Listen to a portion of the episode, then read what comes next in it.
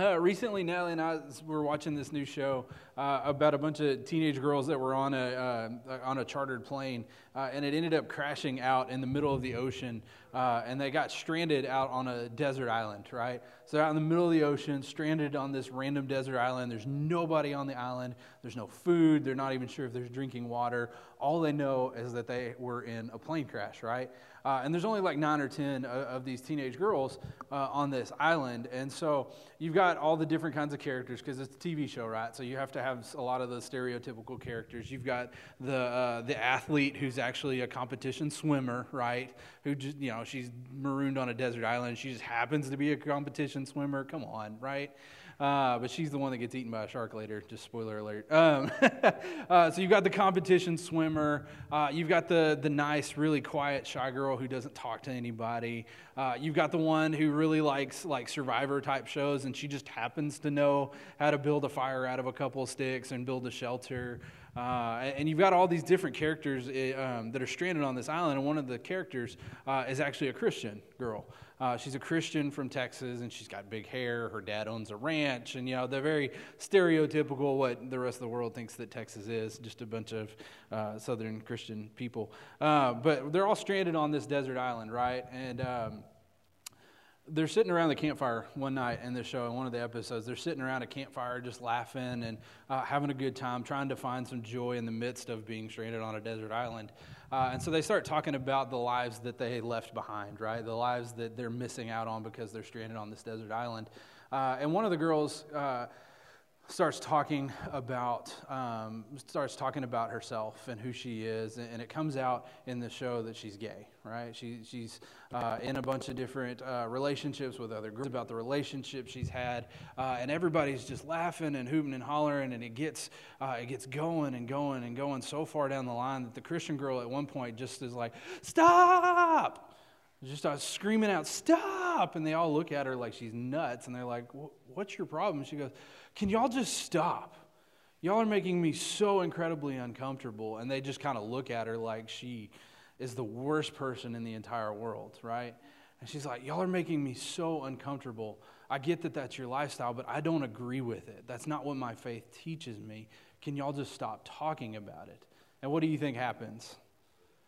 They immediately turn on her, right? They immediately look at her and, like, how dare you how dare you tell me how to live? How dare you say that my lifestyle goes against what God wants? How dare you even talk to me that way? And they start yelling at her and berating her and calling her a bigot and uh, telling her she's just this, this evil Christian from Texas that wants nothing more than just to ruin everybody else's fun. And they end up like uh, right before they run, literally run her off into the jungle and say, Don't you ever come back. Don't you ever talk to us again. Uh, she looks at the group and says, Hey, what, what is the deal? Can I not have my own beliefs? Can I not have my own convictions? And one of the girls looks at her and says, No, you can't. You can't have your own convictions, not about this. This is who I am. You can't have beliefs about who I am. And they run her off into the jungle. Um, and, as, and of course, mainstream uh, TV does a lot of the times, um, runs the Christian off into the jungle. But a couple episodes later, uh, girl goes out to find her in the jungle, and the Christian has basically turned on her faith, right? She's given up on God. She doesn't want to be uh, ostracized from the rest of the group. So she comes in and uh, she ends up forming a relationship with the other girl who was talking about being gay. And they end up, she said she stood for at the beginning of the show, right? And of course, what happens as soon as she does that, the group brings her back in and they say, Man, I'm so glad you're back with us. I'm so glad you understood the way that you were supposed to act. I'm so glad that you understood that you weren't supposed to have any opinions on that. And it, essentially, when she gives up on being a faithful Christian, when she gives up on all of the things that God is convicting her in her spirit, that's when the culture of the island, that's when the group, that's when society pulled her back in and said, okay, now you can be a part of our group. Now you can be a part of what we're doing here on this island because you gave up on all the convictions that God had for you, your Christian faith, and now you're agreeing with what we want you to believe. And so, unfortunately, this storyline is all too common, especially in media and television and movies.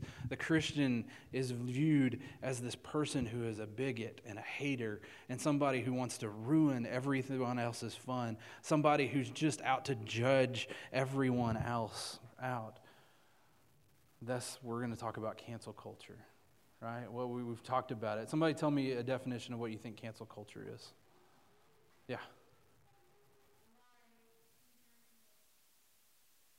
Not necessarily. Uh, in terms of in terms of the world, what is the what does the term cancel culture mean? That's what we're going to talk about a little bit tonight. But what does cancel culture mean? What have you heard it mean before? Anybody? Have you ever heard? How many of y'all heard the term cancel culture before? Okay. Yeah. So cancel culture is basically this idea that if I disagree with you, if I have if I if I believe in something different than what you believe in, that must mean that I hate you, right? I don't agree with what you believe in. I don't believe in the things that I that you believe in. So I am a toxic influence in your life because I don't believe in the same things that you believe in. And so what are we supposed to do with toxic influences with bad people in our life? You cancel them out. You get rid of them out of your life. And just like this show did with the Christian girl who was preaching gospel of what Jesus would want her to say in those situations. Maybe not the best way to put it, but she gave up her Christian convictions, and that's when culture of the island brought her back in right, on her. Instead of canceling her out and sending her off, with this series is talk about cancel culture, where where our faith differs from what popular culture wants it to be.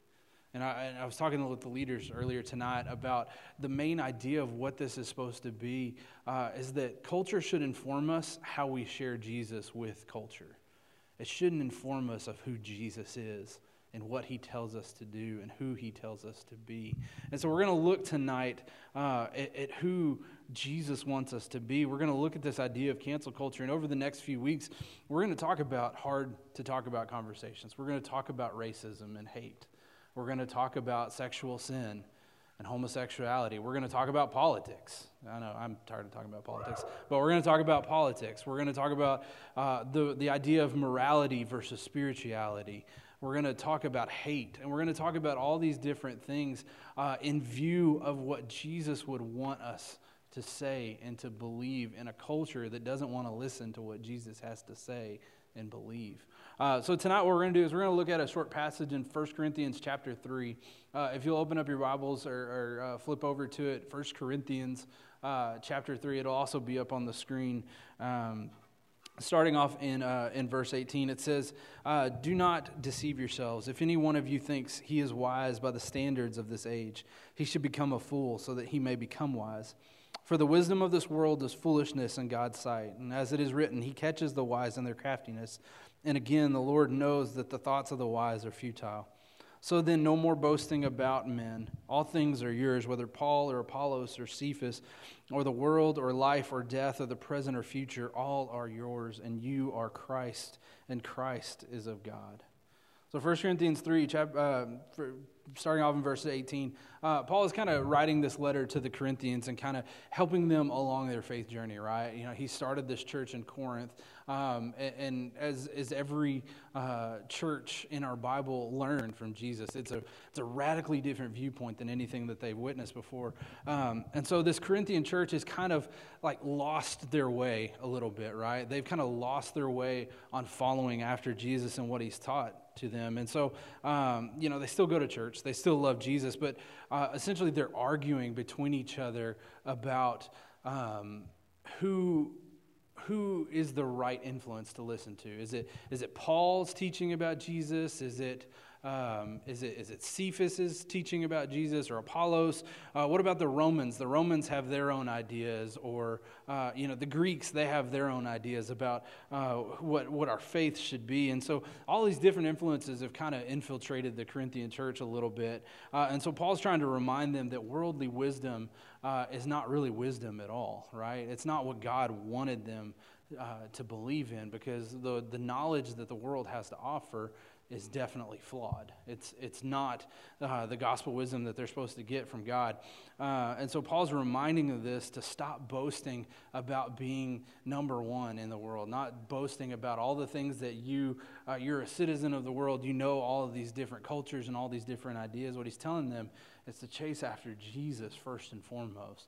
Don't put your hope and your faith into the things of this world, into the teachers of this world. And so, the first thing uh, that'll be up on the screen behind me that I want you to write down in your notebooks is that the world does not tell us who Jesus is.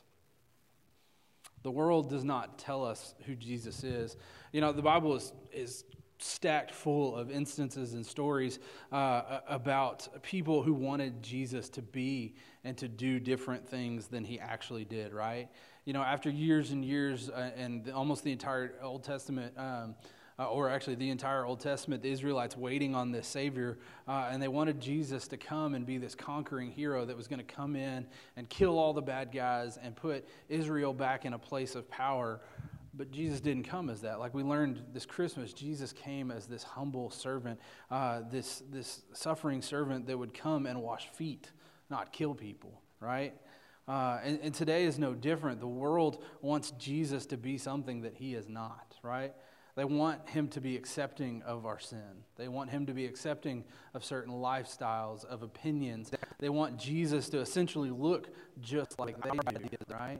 They want him to be what we should get to do. Then that makes us that we are always right. Well, that's wrong, right? Jesus the world does not tell us who Jesus is. Jesus does not line up with the popular idea of what this world wants us to uh, wants to believe in. And Paul tells us in 1 Corinthians that uh, he says the standards of this age, the, the wisdom of our world is not wisdom at all, right? It's, it's actually foolishness. And, and buying into the knowledge, this, this foolishness, uh, putting our wisdom and our, and, our, and our trust and our hope in the things of this world uh, is, is completely wrong. Our hope and our trust should be in Jesus uh, uh, above any other name. And then Paul goes on to say if it's foolishness to not buy into wisdom, if it's foolishness, if the world looks at me being foolish to not buy into the worldly wisdom, then man, I hope I am a fool, right? That's what Paul is telling them. If it's foolishness to not follow the world, then we should all be fools because, again, we gain real wisdom and we gain real righteousness when we don't put our hope and our trust in what the world wants us to put it in. And so, the second thing I want you to write down, the second thing to write down in your notebooks is that the world's knowledge isn't really wisdom. The world's knowledge isn't wisdom, all right? You know, there's a, there's a difference between knowledge and wisdom, right? Knowledge is just kind of knowing about something. Knowledge is having an understanding of, of what something is, but wisdom is having an understanding of what to do with knowledge, how to, how to put knowledge into purpose, and how to have this profound uh, perspective on making right decisions, decisions based on using knowledge. And so, what we want is wisdom. What we want is godly wisdom. And how do we get wisdom? We read our Bibles, we pray, and ask God for wisdom. We look to other Christians in our life who are more mature and have been through it before and seek understanding and wisdom from them on how they have experienced it, what they have gone through. We go to church, we come to student ministry and go to student worship. We find accountability in our lives. If you don't have an accountability partner, man, find one today. I'll be it for you. Just text me. Find some accountability in your life in a parent or in a student leader or in your fellow peers. Find accountability that will point you back to wisdom. You know, a couple weeks ago, uh, our missions pastor, Patrick, uh, preached on, on the idea that everyone and everything is good inherently, right? And I think he hit the nail on the head, uh, especially as we open up this, this series uh, on culture and on our faith. He said we need to be careful about what we call good or who we call good after. We need to be careful about what we believe in if Jesus is not in it, because if Jesus is not in it, it is not good, right? Worldly wisdom, worldly knowledge is not going to ever measure up to what God's wisdom is, to what the truth of the gospel of Jesus is for your life. And that's where we need to find our hope and our trust. And so, last thing I want you to write down, one more point. Uh, and then we'll break off into small groups here in just a minute. Um, but I think it's the most important thing uh, for us to remember is that Jesus was canceled out by his culture. So we've got the world that doesn't tell us who Jesus is, and we've got uh, that world's, worldly knowledge isn't actually true wisdom. Something I, I hope it's encouraging for you, but it also breaks my heart a little bit that Jesus was canceled out by his culture, right? Popular culture of the day didn't want to hear what Jesus had to say. They didn't want him to do the things that he did, have dinner with sinners and heal the sick that were looked at as broken and this outside people in society. They didn't want him to overturn the religious laws of the day and take power away from the people who were in power. And so, through that, Jesus was canceled out by his own culture, right? In Luke chapter 16 in your Bible, it says, as Jesus is teaching, it says the religious leaders of the day sneered at Jesus' teacher. That means they made fun of him. That means they were angry at what Jesus was teaching the people in the day. In Luke chapter 16. In Luke 23, uh, as Jesus is headed to the cross, they, the religious leaders bring Jesus before Pilate, and it says they call him a subverter. They say he's stirring up trouble in the region because of the truth that he spoke, because of the love that he showed to the people. They literally run him down and arrest him and kill him on the cross because his truth and his love and the hope that he was sharing with people went against what culture wanted him to be. And now, thankfully, uh, you know, we all know how the story ends, right? Jesus was canceled by his culture and he was taken to the cross, but he didn't stay there, right? He rose again. He beats death, he beats sin. He beats this idea of canceling out what God wants you and wants me to be. And y'all, as we go into this, this series over the next couple of weeks, I'm, I'm going to be honest with you. I'm very excited about this because I think how desperately every single one of us needs to hear it. But these conversations are going to be awkward, right? These conversations that we have, these topics that we cover, are going to be hard to talk through. It's going to be difficult to see and hear everything out in the world that they want you to believe and they want you to buy into and they want you to put your hope in. They're going to be seeing it constantly throughout your week on social media and the news, in your friend conversation. Source. There's one source of hope, one source of truth, and one source of wisdom that we need to find ourselves going to time and time again, and that is Jesus. We need to find who Jesus is, who he wants us to be in this, in this alone. Your source of hope, your source of encouragement is Jesus and Jesus alone, not what culture wants you to be. And so we're going to dive in these next couple of weeks and we're going to talk about these hard hitting issues and we're going to talk about where our faith differs. And we're going to talk about ways to have conversations with people where they don't run you off into the jungle afterwards, right? We're going to have we're going to talk about ways to have conversations. We're going to talk about the things that you need to believe in and the things that your friends at school need to hear about. Because ultimately, we have a Savior. We have uh, this, this amazing Jesus who wants nothing more than a deep, thriving relationship with each one of us. So we can't turn our backs on who he is for what we want him to be, what our world wants him to be.